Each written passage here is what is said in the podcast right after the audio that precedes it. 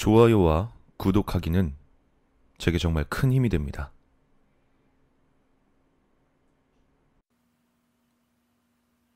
대구 동대구역 근처 큰 고개로 지나가는 거리에서 실제로 경험했던 일이다.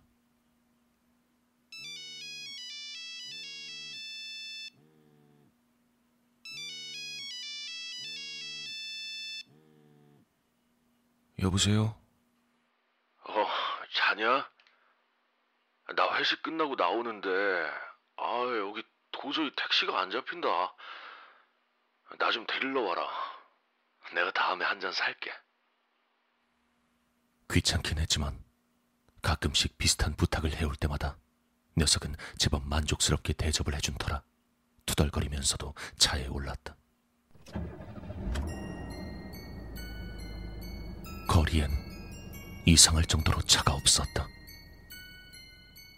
평일 밤 시간대라지만 동대구역 근처는 차가 많기 마련인데 큰 사거리를 지날 때에도 다른 차가 단 한 대도 보이지 않았다. 뭐야?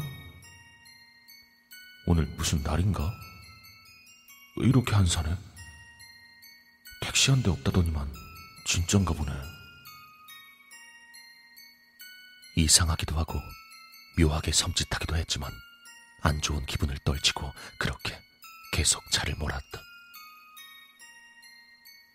평소 자주 가던 거리라 내비조차 켜지 않은 상태였는데 이상한 분위기 때문이었는지 길을 잘못 들어버렸다.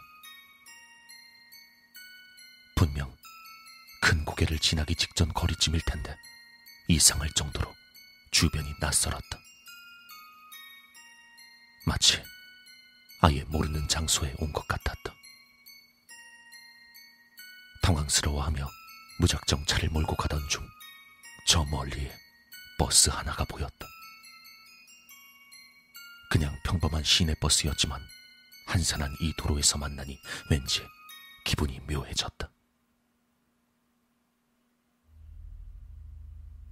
번호는 정확히 기억나지 않지만 825번이거나 대충 800번대였던 것으로 기억한다. 다만 눈에 띄었던 것은 버스와 나란히 달리며 힐끗 보니 안에 사람이 굉장히 많이 타 있었다. 승객들이 하나같이 멍한 표정으로 조금의 흔들림도 없이 버스 안에 빽빽하게 들어차 있는 모습은 그 자체로 기괴한 느낌까지 주었다. 아니, 이 시간에 무슨 사람이 저렇게 많아? 막차라서 그런가? 대수롭지 않게 넘어가려 했지만 아무리 생각해도 새벽 1시가 다 되어가는 시간이라 저렇게 사람을 가득 태운 버스가 돌아다닐 것 같진 않았다. 꺼림직한 마음에 다음 신호에서 버스를 먼저 보내주기로 했다. 앞서 나가는 버스를 가만히 보다가 버스 뒤쪽 전광판이 눈에 들어왔다. 차고지행. 순간 온몸에 소름이 돋았다.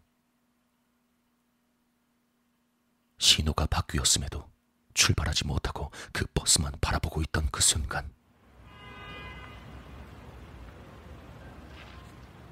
어? 갑자기 크락션 소리가 들려왔다. 놀라서 뒤를 돌아보니 방금 전까지만 해도 안 보이던 차들이 내 뒤로 줄줄이 줄지어 있었다. 이게 무슨 일인가 싶어 앞을 바라보니 횡했던 거리는 언제 그랬냐는 듯 차들이 쌩쌩 달리고 있었다. 기묘했다. 내가 봤던 그 버스는 대체 무엇이었을까?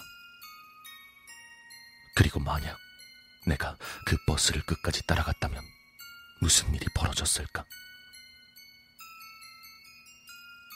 지금도 가끔씩 한산한 길을 지나다닐 때면 그때 버스 안에서 멍하니 서 있던 사람들의 모습이 떠올라 섬뜩함을 느끼곤 한다.